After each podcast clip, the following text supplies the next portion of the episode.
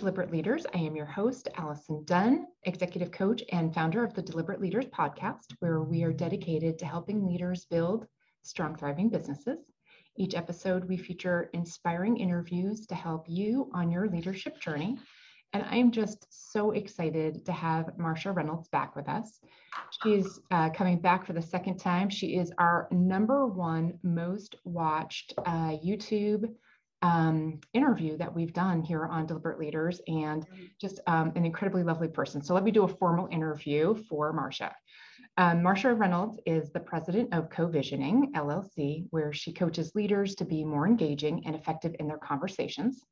She has a number of books, but her um, the one that she launched uh, last year, I feel like it's about this time or so, yeah. is um, coach the coach the person, not the problem. She's also authored The Discomfort Zone, um, How Leaders Turn Difficult Conversations into Breakthroughs, as well as Wander Woman, How High Achieving Women Find Contentment and Direction. Um, she work, her work is featured in the Harvard uh, Management Review, Forbes Magazine, CNN, ABC, Los Angeles Times, and more and so forth and so on. Marcia, thank you so much for joining us back here. Today. Oh, thank you. Thanks for the the the ask. You know, because I so enjoyed our last conversation. Absolutely. I um I always wonder if you know if you get to do a second interview, does someone have a different tip? So I like to kick these off with a deliberate conversation, asking you what is your number one leadership tip for our leaders today? Ah, you know, even more so because so many uh, of our conversations are remote, uh, not just live that being fully present so people feel that you are there with them, even through the internet, they have to feel seen, heard, and valued. Um, it's even more critical these days.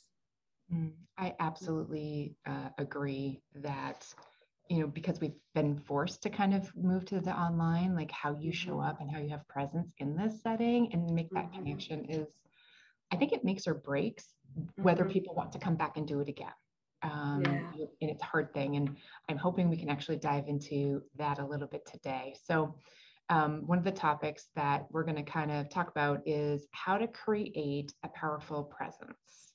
Um, and Marcia, we are open to all the tips that you have to mm-hmm. uh, help us focus around that specifically. Um, you'd asked a great question before we get started, and it was, well, what is actually the meaning of powerful? Right? Before you even get to the idea of what presence is. Um, mm-hmm. Um, so let's dive into that. Okay. You know, there's actually two things that I look at in the word powerful. But to start, when we talk about powerful presence, it's it's the impact that you have. You know, I always ask my leaders, um, do you know what happens when you just walk into a room? You know, and because so many times we we practice what we're going to say, um, and you know how we're going to be once we engage, but you are affecting people with your energy the moment you walk in. And the even more powerful question is, and what happens when you leave? are they like, oh, I can breathe now? but the leader, the way the brain works, the leader sets the emotional tone. And that occurs from the moment of impact, of energetic impact. And so we're always, as a leader, we're always powerful, but in what way? You know, what is the impact that you're having? Are when people see you, do they feel hope? Do they feel inspired? Mm-hmm. Or do they feel afraid, you know, or cautious? And that's just going to come from your uh, your intentions and your emotions that you bring into the room with you much more powerful than all those words you practice. Right.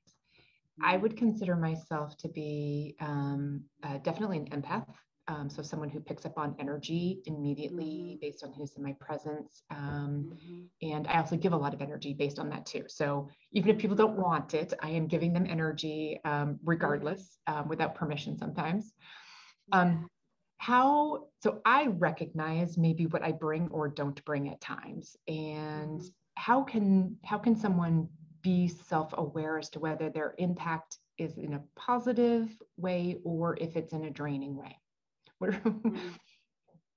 um, you know, that's an interesting thing. First, I want to say that um, uh, being able to pick up on other people's energy as you do is uh, is is an amazing uh, gift, and um, it's also a shadow, a dark side, because if you pick up on their energy and you hold it, you're in trouble. Mm-hmm. you know, so uh, being able to re- receive what's going on with people at an energetic level and then breathe and let it go. So I always talk about having non reactive empathy. Mm-hmm. We don't have mm-hmm. reactive empathy to where we react to what they're feeling. We have to just understand it and release it so we can be fully present and still help them to rise above to where they are right now. Um, you know, so that's an important piece. You know, one of the things we talked about before we started this is is is in particularly our culture, we're very um, mm, focused on the analytical mind. And the logic of the analytical mind is, is extremely limited. You know, that the wisdom in our body of what you were even just talking about is far more expansive than what the analytical mind can create. Um, and so, again, we often practice what we're going to say. We think about things, we watch people's facial expressions, which can be easily misinterpreted. Very. Yeah. So um, it, it, to be able to tune in, really, it's into your body. Um, that's the practice. And uh, for for people who've never done this, there are so many things that can help them to just start being aware. You know, a lot of um, our practices like yoga and martial arts. Um, uh, and I wouldn't even say meditation because meditation is a very personal thing, but to be able to be aware of what's going on while we are moving um, is, uh, is really the critical piece. So it, to start with just what's going on with, with me, um, you know, where right now, where's your, where are your hands placed? do you know? Where are your arms in relation to your legs? You know, just starting to be conscious that I have this thing that's a part of me called my body. And you know, when I when I teach coaching, I always talk about receive, receive what they're giving you, not just the words they say, but everything they're giving you. And when we start being able to to sense uh, you know their emotions in a way that they can't even because they don't know how to articulate it. Then we can offer back what we're sensing and be wrong. It doesn't matter. Just to say you know so i'm sensing this is what's going on with you that you're really like i told this leader i said it sounds like you're sad. He goes not sad i'm embarrassed. So even when i'm wrong i allow them to go deeper into what's really going on with them. So we start with our self awareness. And I, I, hesitate on the word self because right. then there's that I, but that, that, that full body awareness.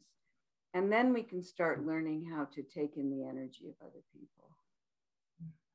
Mm-hmm.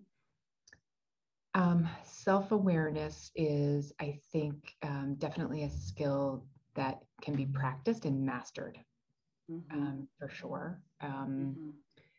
On a um, perspective from like, what does a leader have to have to be self-aware? Is, is it a critical?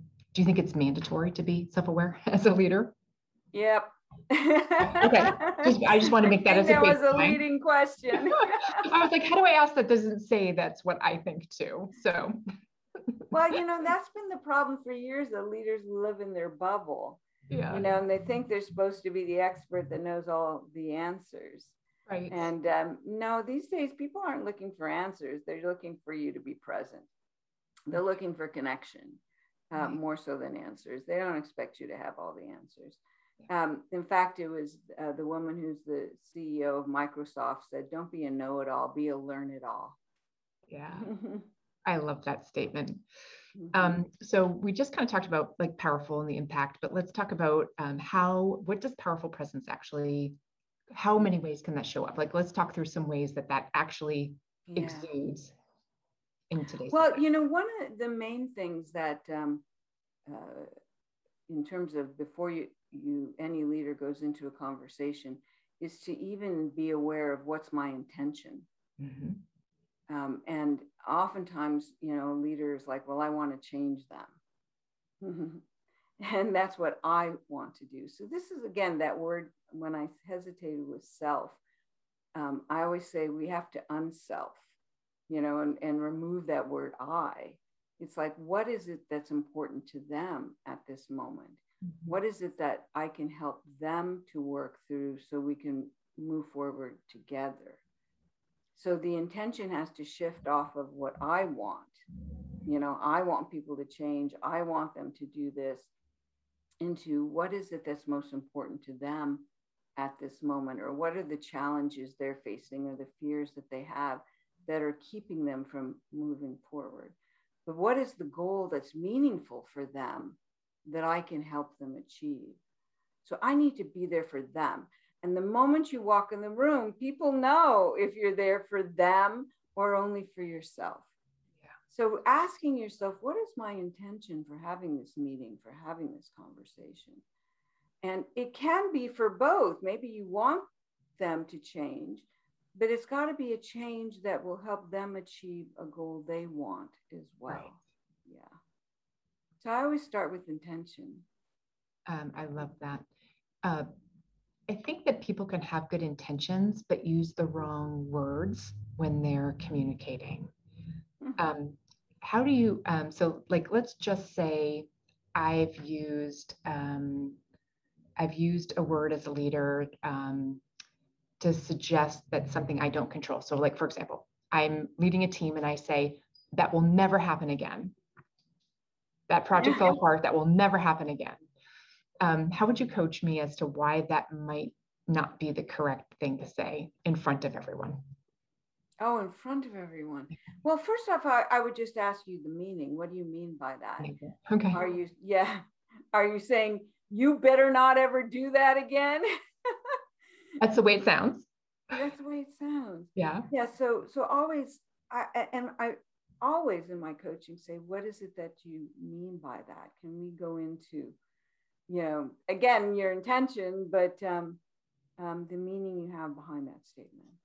Yeah, because I think the intention was, well, we're gonna we're gonna we're gonna work to solve that, and you know, we hope that that will never happen again, and that we're gonna learn from this. Um, but I but I don't think that's But- what was but- actually communicated in the setting. Well, and that's why I would ask you, so what exactly do you mean by that statement? It allows you to articulate it in the way you just did. So people go, oh, I see, you really are here for me, Yeah. not to beat me up. Do you think that um, you would encourage anyone who is confused by the strength or maybe minimization of certain words that they ask for clarification? Because only through that can we really get to the deeper understanding of, nope, that's exactly what I meant. You will never do that again. Or they give you, an, you know, like a new way to understand it. Like clear the opportunity for clarification is key. oh, totally. Yeah. Um, when I teach coaches, I always say, never assume that you understand what they meant. Yeah. Never assume that. The key words that they use, always ask, could you tell me what you mean by that? Mhm. You know, or what does that word mean to you? Even the word like, um, I'm passionate about this. Well, what does passionate mean to you? You know, so does that mean because it's a, a, a value of yours? Or is it that you know this is um, going to make a big difference for everyone? What is the driver of passion for you in this moment? So we truly help each other understand because we just speak fast, we talk fast. and Me too. we don't really think through what why is it I chose that word? Mhm. And what is it that I mean by that word? Mhm. Which in the explanation of your meaning is where we create the connection Mhm. with others. Yeah. the um, one of the one of the topics that I know that you um, can shed some light on is how um, how um, how we can turn difficult conversations mm-hmm. into good results. Um, yeah. Can you share some tips on that? Yeah. Well, you know, we talked about going into any conversation knowing what your intention is. So, of course, in a difficult conversation, you know, what is your intention? Are you, again, there just to punish them or change them, or are you there to help uh, discover ways to, to meet goals you mutually want? But the second thing is, is uh, when we talk about self awareness, we have to know what is it I'm feeling at this moment and to ask yourself, um, you know, am I disappointed? Am I angry? Because if you carry that in with you, they're totally going to shut down. They're not going to talk to you. So, you know, to understand what is the emotion that I that I'm carrying, and can I shift? And um, you know, the opposite of uh, of seeing of pessimism and cynicism isn't optimism; it's hope. So, can I go into this conversation with hope that things will change? You know, and if you're stuck, if you really are disappointed because the person made promises that they keep breaking, then be clear right up front. Mm-hmm. You know, I, I just want to share that I, I am disappointed. I, I know you can accomplish so much more, you know, and you keep promising me you'll do this and you're not. So it's really difficult for me not to be disappointed at this moment. So just share where you're stuck. So um, there is an understanding, and it's it's uh, it doesn't just cause fear. So before you even go into the conversation, what is the emotion I'm carrying in with me? You know, and if you don't know how to do this, then you know there's so much out there on emotional intelligence, on being able to identify what is it I'm feeling right now. So um, lots of resources out there. Yeah. Um, I I think that uh, obviously communication, like we can go in with the intention of having a great conversation, mm-hmm. but the energy that the other person brings also could um, impact whether it's a good result or a bad result. Mm-hmm. Any guidance on a reset if it's heading in the wrong direction and your intention is actually um, maybe being misunderstood still? Mm. Well, you know, I often use it in coaching stop and talk about the process. Okay. okay. So, you know, we started this conversation. We seem to go, you know, fairly well into what's possible. And, and, uh, and then I sensed um, that, that your resistance and your hesitation, you just seemed to back off it was almost like a roller coaster. We were up here and now you're down here. So tell me what's going on with you. And again, just being curious. What is it about? What is it? Uh, and oftentimes, when people start to commit to an action, they do pull back because then they start to think, yes, but if I do this, the horrible things will happen. So their fears, their beliefs come into play without thinking about it. So if you sense hesitation, resistance, just say so you know, I was coaching um, at this conference I got to travel to to Estonia. I was coaching a, a a man who was about to be a new CEO of his own business. He had been an executive in other companies for years, and um, he wanted to be coached on you know a couple of things that he needed to do first. Um, but every time he made an agreement of yes, I need to do this, and I need to talk to this, and I need to do this, the word but came up. But. And, and, then he backtracked and, and you know I would say okay so I hear you you committed and now you're looking at some possibilities that could get in the way some challenges so let's look at the challenges. But this happened like three times and I finally said okay I need just to to share with you. You know so that roller coaster i said it, it, it feels like this. It's like you you get up to this point where you're ready to commit, and then you back off, and then you back off.